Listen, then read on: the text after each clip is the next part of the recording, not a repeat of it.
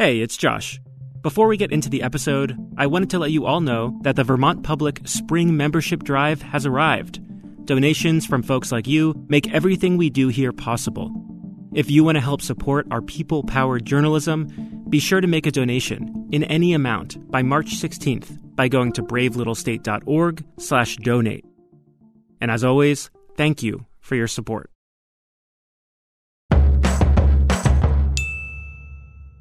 From Vermont Public Radio, this is Brave Little State. Hello, Sam Evans Brown. Hey, Angela, how are you? I'm good. How are you doing? Eh. I called up my radio pal, Sam Evans Brown, just as 2020 was coming to a close. December 2020 my, is how you're doing. It's my 2020 response, exactly. but we're not looking backward today, and we're not going to dwell on the tumultuous start to 2021 either. We're looking to the future and when I say we, I mean Sam and his colleagues at New Hampshire Public Radio, where they make the excellent show Outside In. Yeah, so the tagline of Outside In is that it's a show about the natural world and how we use it. Um, some folks in our audience take issue with the how we use it part of the tagline. And uh, I argue that that is explicitly why we include that piece of it, which is that we're really specifically looking into the choices that humans have to make because of, you know, the way in which our presence is now shaping every corner of our natural environment. Outside In also sometimes answers listener questions, like we do here on BLS, including one recently. It's a really good episode, and it touches on themes that you too have asked us about. It even features some Vermont voices. And so we're not trying to sort of hide it. I mean, we should say what this episode is about. Um, this is an episode about climate migration. Absolutely, and it's it's specifically about if you're thinking about moving because you're concerned about the climate in your home, where should you go? So today we pass the mic to Outside In to answer a listener question with some local implications. I know you're going to enjoy it. Welcome. Thanks to VEDA for their support of Brave Little State. Since 1974, VEDA has helped Vermont businesses grow and thrive. From agriculture to energy, startups to family companies. Find solutions that fit your business Visit VEDA.org to start your next chapter today.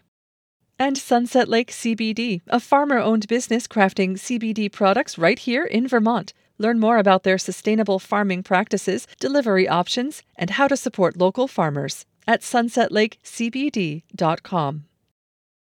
This is Outside In. I'm Sam Evans Brown.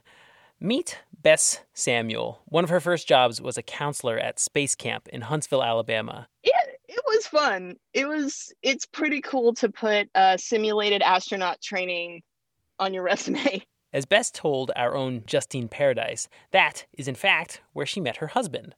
So we're we're true nerds. We met at space camp. We got engaged at a Doctor Who convention. Yes. um, and now they have two kids. The older just started preschool this year.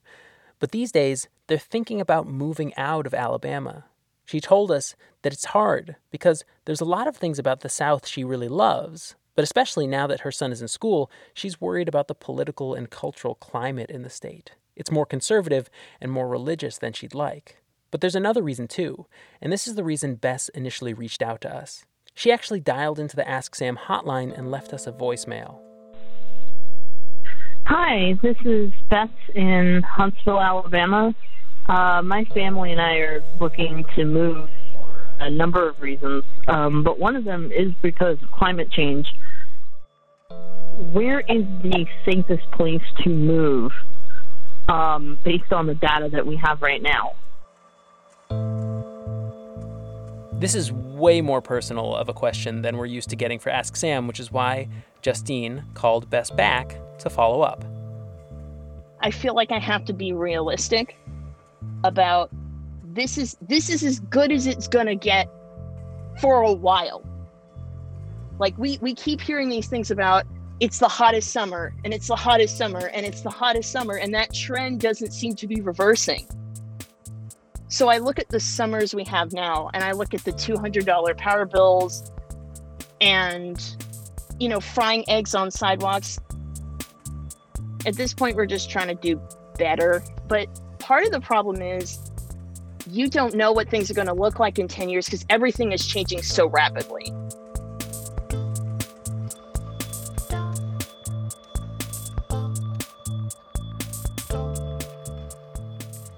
There's a term for what Bess is thinking about doing climate migration, relocating entirely or partly because of climate and climate change.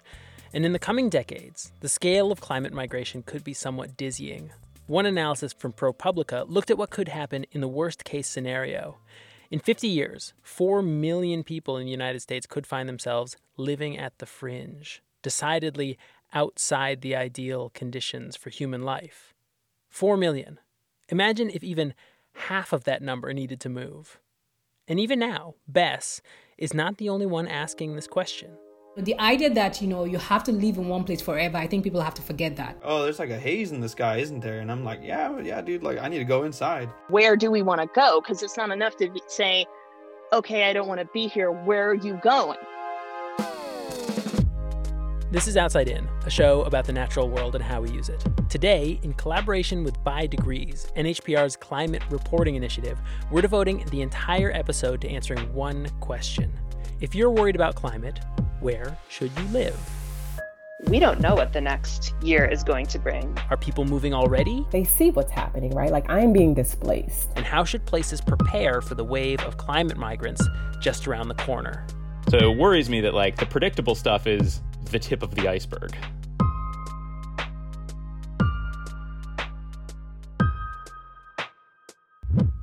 So to answer this question, we have Justine Paradise, our producer on Outside In. Yep, hello. And energy environment reporter at New Hampshire Public Radio, Annie Ropeek. Hey. Hello. So can we answer Bess's question? Where is the safest place to live in the United States?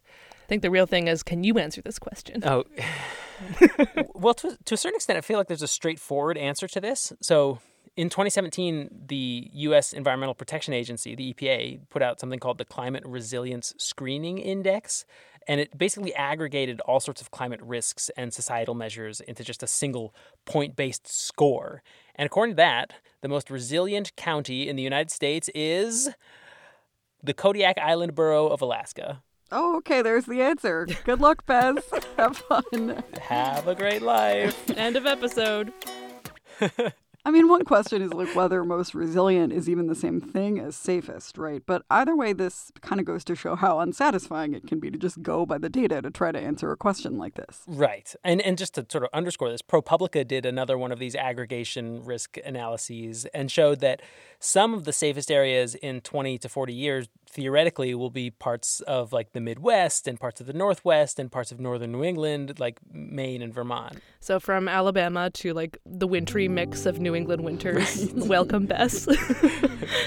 right. And not everyone who's facing sea level rise or wildfires is going to want to move to places like those.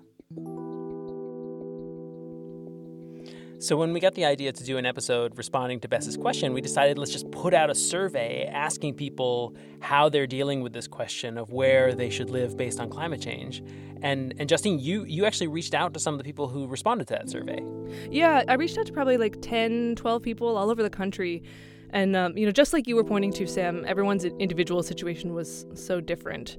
Um, like there was Susie Patterson, who was living in Kailua Kona, Hawaii. Anywhere you are, climate change is happening, it's getting worse. Why not pick where you want to live the most? And for us, it was Hawaii. It was a dream. There was Alex, who was dealing with wildfire smoke in LA. It's a constant balancing act between uh, what things to do to the air in any given room to accomplish a habitable environment. And there was Mike Hass, an organic vegetable farmer in Kentucky. It gets super hot in June, July. I don't really grow potatoes anymore um, those times a year because it's just too hot.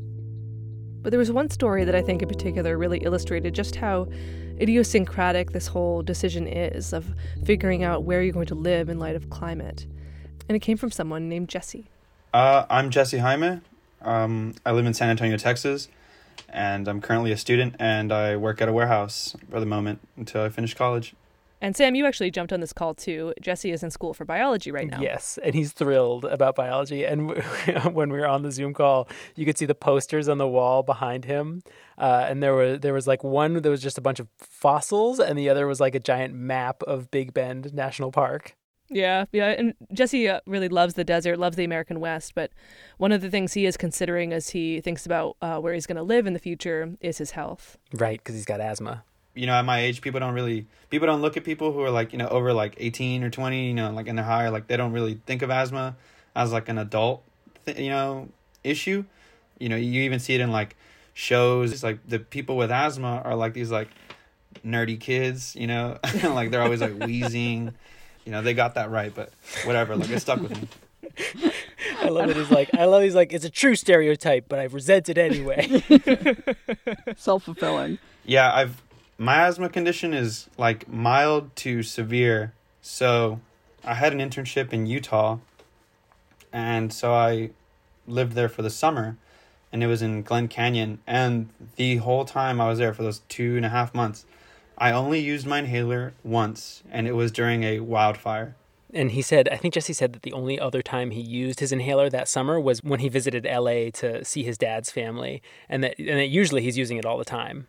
Like I don't know if you've ever had like um like you were like buried in the sand and you like there's like a lot of sand like on your chest so it's like harder to breathe. It feels like that. So that's what it feels like in the city or like in an area with like bad air quality um and other people might not even notice it uh, they just might notice like there's like oh there's like a haze in the sky isn't there and i'm like yeah yeah dude like i need to go inside like i can't i can't do this and that means that living near wildfires is a much bigger deal for him and as things get hotter air quality both in terms of city smog and wildfire smoke will probably just get worse Right. And the other thing that happened in our conversation was that, um, you know, Jesse had told us, hey, I'm living with my grandfather and my mom.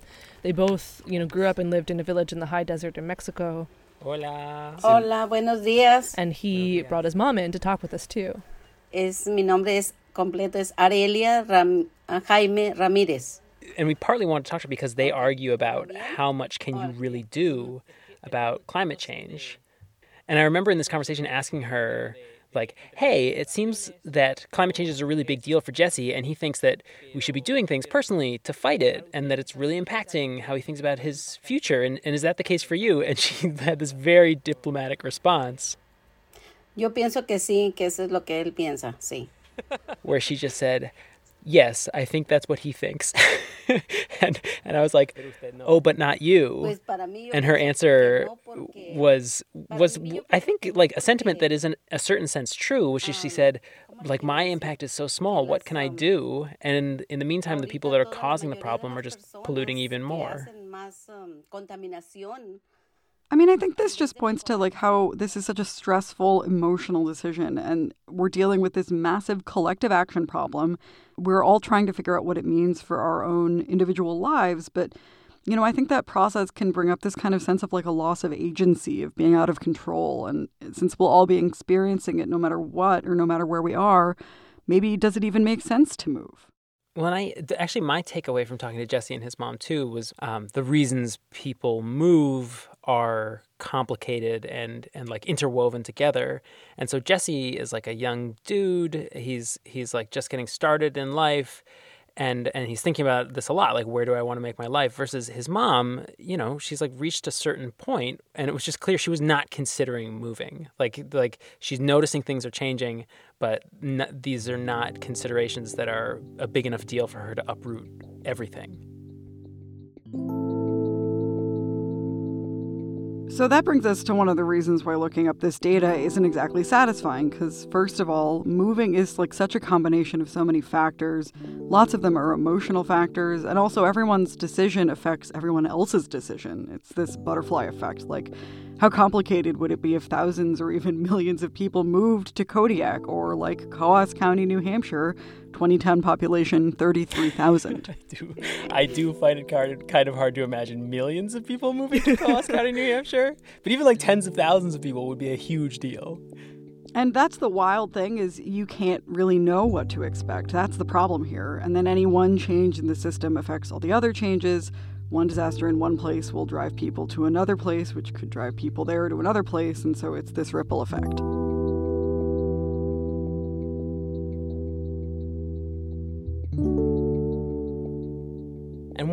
Places that scores pretty high in terms of climate resiliency is our, our neighbor, Vermont. And so, Annie, we sent you to find out if they were thinking much about climate migration. Like, is Vermont prepared for a big influx of people moving to that state? The very short answer is that there's no good answer to it. It's like chicken and egg. And, you know, this is where we get to the inevitable COVID 19 tie in, right? So you might have seen this kind of theme in maybe certain New York Times articles during the pandemic, like small rural town not too far from a major metro area struggles with an influx of wealthy second homeowners fleeing from COVID. We even did one of these stories here at NHPR. I went up to New Hampshire's Lakes region early in the lockdown in April, and literally the first people I met on the street in the town of Wolfeboro were a male swimwear model and a Ralph Lauren executive from New York City who were hunkering down in their second home with their two cocker spaniels. We're just grateful to be here. I think that um, not everybody is fortunate to be able to get out of the cesspool of New York right now. So that will never happen to me again in my career that I just like stumble on just caricaturishly perfect. Yeah. It was just astonishing. I love that story. I'm sure they were lovely, but they were they were great and they had had people yelling at them because they had New York plates on their car. Got a few looks. Who let you out of the state? You know, things like that. It's been a mix. So that is genuinely a microcosm of what could happen due to climate change, depending on how towns sort of plan on how to accept new residents. So, take Vermont as an example. There are lots of people that have moved there semi permanently due to the pandemic. It could be up to as many as 11,000 people, according to one research firm. And just for context, Vermont's population is 624,000 people. So, that would be around a percent and a half increase if that turns out to be true. 14 months ago, we wouldn't have anticipated a population bump due to a pandemic. So who's to how can we sit here now and say that we won't see climate migration in a year or 5 years or 10 years? This is Kate McCarthy. She's the Sustainable Communities Program Manager at the Vermont Natural Resources Council. And she was one of the first people in Vermont who really started thinking about climate migration in this context in just the past few years. And we were met with some skepticism for sure um, like oh that's not going to happen there's no there are no jobs here people don't have any motivation to come here and now i think with covid people have seen two things. One you don't need to be coming to a job you can be bringing a job with you. And two we don't know what the next year is going to bring. Kate has been trying to kind of normalize this conversation around climate migration, and it's really complicated, especially because you know, what people like her are expecting is that the first wave of people who come are going to be upper middle class folks, people who kind of are able to move regardless of how Vermont prepares to accept them. And Kate has worked on this a lot with an attorney named Elena Mihaly. She works with the Conservation Law Foundation, which is a nonprofit up here, and she lives in Vermont. I don't think Vermont has really faced the kind of development pressure that it may once other parts of our country become uninhabitable. And Elena says, like, without some good planning, she's worried that rampant development will only serve to heighten inequality, to undermine Vermont's other goals, including around climate change. So, by fragmenting forest lands, for example, or increasing transportation emissions, which are our biggest contributor to climate change up here, and Elena says they also don't want to see new, you know, new housing built in river floodplains or additional stress on drinking water aquifers that are already sensitive to drought because you know, this is the thing. We're not immune to climate change in New England. These things are going to happen. They're already happening. Just because we're safer than like California in wildfire season does not mean there won't be climate related problems and challenges for current and new residents to deal with, including wildfires including wildfires. Exactly. We've seen forest fires in a drought this year. Uh, I've had a New Hampshire official tell me verbatim it could happen here. And it also just makes me think that like some of these things are oversimplifications. Mm-hmm. Like like people will look at New England and they say, "Oh, that's a place that has abundant uh, you know, drinking water. Bingo. But it's like, look at this year. We're still having a pretty crazy drought. People's wells have gone dry. Folks have had to drill new wells, which could be putting pressure on aquifers. And I think I just think some of the top line numbers oversimplify what it'll be like to live through climate change here in New England. Right, yes. So short term extremes are not the same thing as long term abundance. But, you know, Elena says the good news is that making those plans means doing a lot of stuff she says towns should be doing anyway, right? So practically, it means uh, creating a greater variety of housing types, more affordable housing, creating more support for rural infrastructure like water and sewer, expanded healthcare, education. And then Elena says it also means better zoning. It's as much about the town saying, here's the development we want, as it is about the town saying, here's the development we don't want. So that there is something for them to fall back on besides instinct and bias and uh, cultural norm when when faced with a, a development or population influx. So this is probably the toughest nut to crack. This is the culture clash issue. And can I can I jump in really quickly with an anecdote? Yes. I visited a friend over the summer who lives in Vermont, and and it was uh, a birthday. And don't at me, it was outside. People wore masks whenever they got came to the food table. Everyone was just sitting around a fire, you know. Anyway, but uh, I met a friend of hers who was, grew up in Vermont, and they were all talking about how all these people were coming to Vermont. And there was just something she said that I just found totally chilling, where she goes, "Yeah, you know, all these people coming in, and I just hope they're the right people." Ooh. And I was like, you know, the New Hampshire person, just like my my like my hackles went up a little bit and and then like she went on and like it turns out she was obviously just talking about Trump voters which you know is a little bit of an eye roll in its own way but I mean that's like there's no good I mean I don't know if you have to ask I think exactly. there's just no good outcome to no, asking that exactly. question at best she means New Hampshire people. Yeah. Yeah exactly. Um, so yeah this is real. Yeah, I mean, I was going to say, like, that's the real life version of these New York Times stories about, you know, traffic jams at the rural transfer station because of all the New Yorkers fleeing COVID who don't know how to drop off their recycling. Or, you know, we've also seen stories about, like, racial slurs being yelled at people of color with out of state plates on their cars, you know, who are driving around in towns where they have a second home. And it's important to remember that Vermont is shrinking and aging and overwhelmingly white like I, I can't emphasize enough i think how much energy is should be devoted towards the social uh, issues that come with welcoming new people to vermont and the the deep-seated nativism and sort of uh, you're not a vermonter unless you were born and raised here three generations ago notion um, it's really time for us to see the, the opportunities that come from um, welcoming people into the state.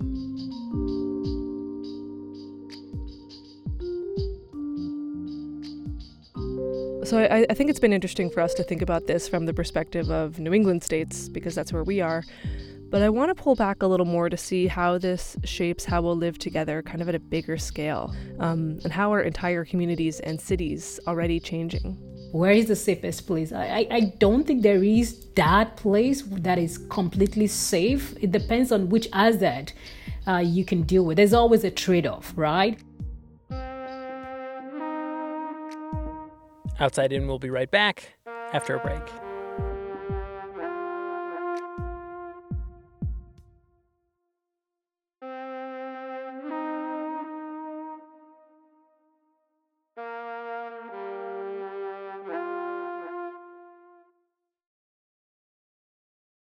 Welcome back to Outside In. I'm Sam Evans Brown, here today with Justine Paradise and Annie Ropeek. And today we have been talking about climate migration in the United States. Basically, there are going to be millions of people who are increasingly at risk from climate related problems flooding, extreme heat, crop failure. And that means that potentially millions of people might be picking up and moving somewhere safer over the next few decades. But where? And what place isn't so affected by climate change? So, so far we've been talking about New England and a few individual stories of people who are trying to make decisions in their own lives. But then I talked to this researcher who's really focused on change at a societal level. Um, my name is Jola Ajibade. Um, I am an assistant professor at Portland State University. So Jola focuses a lot on cities, and a big question she asks is can different kinds of movement driven by climate change happen in ways that are just and fair? And Jola herself was originally from Lagos, Nigeria, and grew up in a part of the city that flooded a lot. And this was even before climate change was such a serious factor. So I grew up in um, a community called Ijeshatedo in Lagos. But it was built in the old Ijeshatedo at the time was a swampland. And because they lived on the ground floor, we got flooded every time it rained. and that experience really follows her to this day, um, even just as far as living on the first floor. Even if it didn't get flooded, it was just the fear. I hated living on ground floor. Even to date, I don't like it. so, in the course of her work, Jola had been noticing that people and policymakers were conflating what she says are very different types of movement climate migration versus managed retreat. And I was just infuriated. I was saying, no, the people who are retreating are not the same people who are migrating. Of course, you can retreat and migrate, but these are different things, and it's not helping move us forward. The way she defines it, climate migration is what we've been talking about so far. Even if it's at a massive scale, like even if people feel like they have no choice but to leave, climate migration really tends to focus on individual people and families. And then with managed retreats, people are thinking we can move lighthouses, we can move the capital of a city, we can move our businesses, we can move all of these things. And so it's very different in terms of the ways in which it plays out on ground. Managed retreat is about planning. It can be more collective, it can be more or less government or institutionally supported, um, it can be more or less strategic. So, like moving buildings or buying people out in New Jersey after Hurricane Sandy, or moving entire communities together. So you can think of those recent case studies uh, you might have heard about, like coastal native communities in Shishmaref, Alaska, or Ile de Jean Charles in southern Louisiana. So lots of examples, but Jola says they are not all created equal. What does it mean for retreat to be successful? It's I haven't seen a situation where all of the aspects of human life to date can be said to be a win-win. A win win can be really hard to achieve, and some managed retreats can be super top down and not participatory.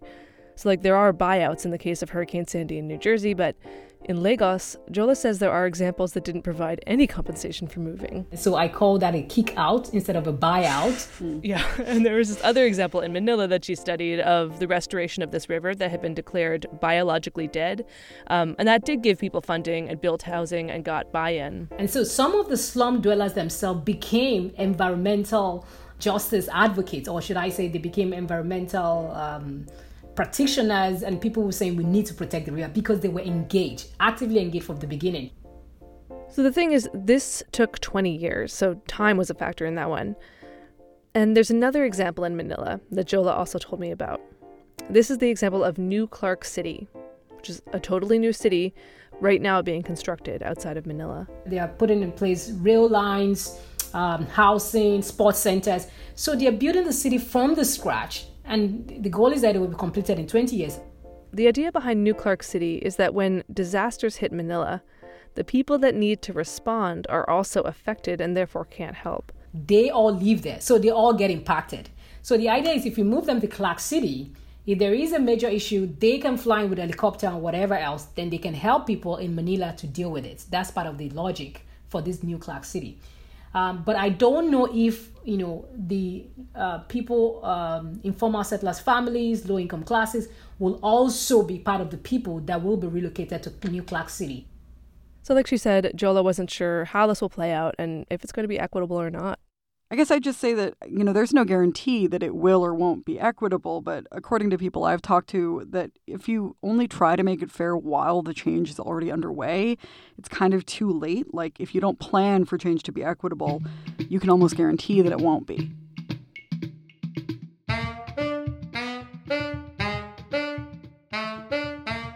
So, actually, there's another iconic example of how uh, movement due to climate change is happening within one city in the United States. And this is an example that demonstrates how equity and history and climate change are all interacting, and how climate change puts more pressure on top of what's already taking place. And this city is Miami. Yes, I was born and raised in Miami. 305 till I die, like born and raised in the county of Dade. So, like this is this is home for me. This is Nadege Green. She works for the Community Justice Project in Miami. And she reported on climate gentrification for the local public radio station, WLRN. So in Miami, there is this limestone ridge that runs north south through the city. And this is where the railroad tracks were built, on top of the ridge. So, east of the railroad is the ocean and lower elevation, the waterfront, so it's historically quite desirable. And the neighborhoods immediately west of that ridge tend to be historically black neighborhoods. So, for example, Little Haiti and Liberty City are west of the ridge and they sit on higher elevation. So, higher elevation with projected sea level rise. Um, elevation is obviously one of the factors that will accelerate investment and development and rising property prices in places like Liberty City and Little Haiti. Um, and Nadege was careful to say this is not the only thing. Like, people are still actively buying waterfront property in Miami. Insanely, yeah. I know, but um, but Liberty City in particular was um, really like founded by a black community that was displaced earlier in the 20th century by urban renewal and specifically the construction of I-95, mm. the highway. Um, you know, and this happened up and down the East Coast and across the country. Mm. Um, highway planning, directing highways specifically through black communities. Um, so before, uh, earlier, displacement came disguised under phrases like urban renewal, and now words that you hear a lot. You'll hear terms like smart planning. And the question is is this just the, the same thing under a different name? Like, is this a familiar pattern? They see what's happening, right? Like, I am being displaced. Like, I, I have to move. Um, my rent is going up. Some would call this not just gentrification, but climate gentrification. So, Nadege herself was born in Little Haiti, and she's of Haitian descent. She grew up in and around the neighborhood, and she's seen old residents move out. And one thing we talked about was cultural loss. When we talk about displacement, it can feel very like, okay, people were moved to somewhere else and the end. But we don't really like delve into like how displacement impacts folks, right? Like the emotional impact, the psychological impact of leaving your community or not being able to call home the community you've always called home. And um, the shift of the neighborhood is especially acute for you know older folks. Uh, Nadege pointed out people on fixed income, maybe Social Security, in a city with just like really high rents in a lot of it. Like, what does it mean to have a neighbor that knows that Madame Pierre lives upstairs and, you know, when she doesn't feel well, like I can make the tea that, you know, the Haitian tea from this bush that, you know, we drink when we have a stomach ache, right? Like who will check on Madame Pierre when the neighborhood shifts? Impermanence might be the new normal for many of us. And so, uh, you know, the idea that, you know, you have to live in one place forever, I think people have to forget that. it's not happening. Uh, that's the truth. I mean, I, and I think people who have been able to do that historically, I think it's a privilege that they should celebrate. I mean, in my case, even as a Nigerian who moved abroad, there are a lot of issues in my country that led me to decide to, to move abroad, but I would have preferred to stay back if things were fine. And so I sort of have in my head that every, that nothing is permanent. I guess that's how I live my life one thing that she said, like Portland is going to experience this earthquake at some point, this nine nine oh earthquake, and she's the like, big one. she's like, I know it's going to happen. It's always in my head.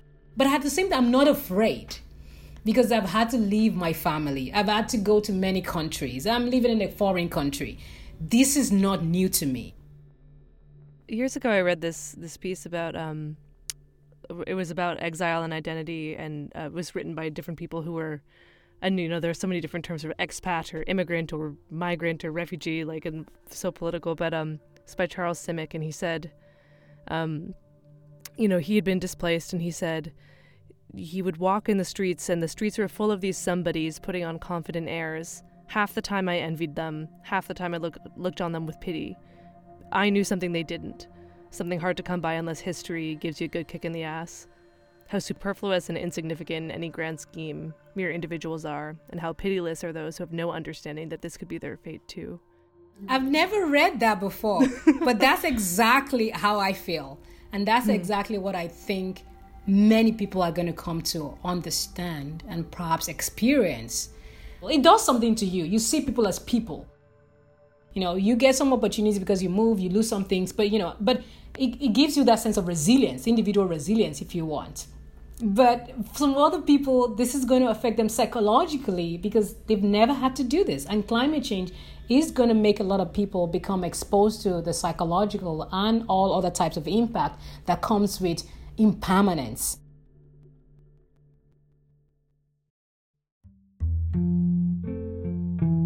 Hey. Hello. Can you hear me? Yes, I can. Where is the volume? So, at long last, Justine gave Bess a call back. You ready for an answer? Yes, where where should I go run and hide from the storms, winds, tornadoes, other assorted bad nature things? First, with the straight up EPA answer. So, what do you think about moving to Kodiak Island, Alaska? Uh, I don't think my partner would be into it, but I might. I don't know. Did they? How's the internet access in Kodiak Island, Alaska? There's a the next on the list is Juneau, and then Ketchikan, Alaska, and then Sitka, Alaska. Okay. Are you getting the picture? Okay. um, I don't. I don't know if I could sell Alaska though. That's a long. I don't know. That would be interesting. Do you have top contenders for um, options? Colorado is high on the list. Um, I did look into New Hampshire because you guys made it sound pretty good. Um, I don't know how I would feel about the primary season though. that would probably be not my favorite. Our first in the nation. Yeah. yeah. Um, and also the diversity is kind of an issue up there. I, I like the scenery a lot, but uh, being an interracial family um that just it just gives me pause our real answer is really like not an answer like this only you know like like the data yeah. only gets you so far and like like this will sound obvious but like this the people we talked to basically said like it depends on your priorities and what trade-offs you're willing to deal with yeah there's no solutions there's only trade-offs yes yeah that's exactly it I hope you let us know what you decide to end up doing. Yeah, I'll let you guys know. Yeah, and if I mean, you'll definitely hear about it if we do end up in New Hampshire somehow. All right, I'm gonna go put this in the episode. So. Oh, okay. I'll see you later. Oh, okay. Bye.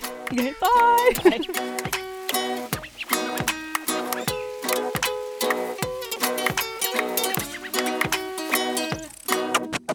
This episode was produced by Justine Paradis, Annie Ropeik, Taylor Quimby, and me, Sam Evans Brown, with support from Corey Princell and Todd Bellamy Walker. Erika Janik is our executive producer.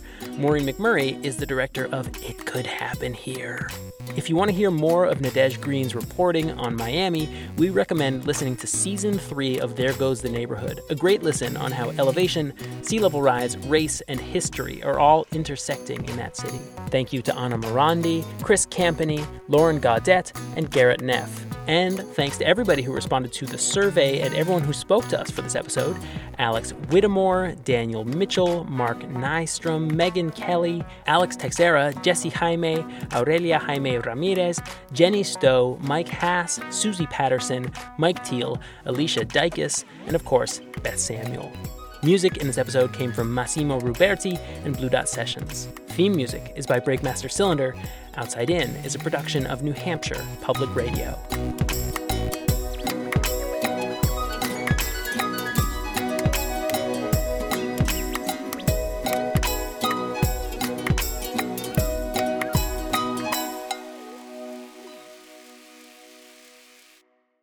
And Brave Little State will be back soon to answer more of your questions.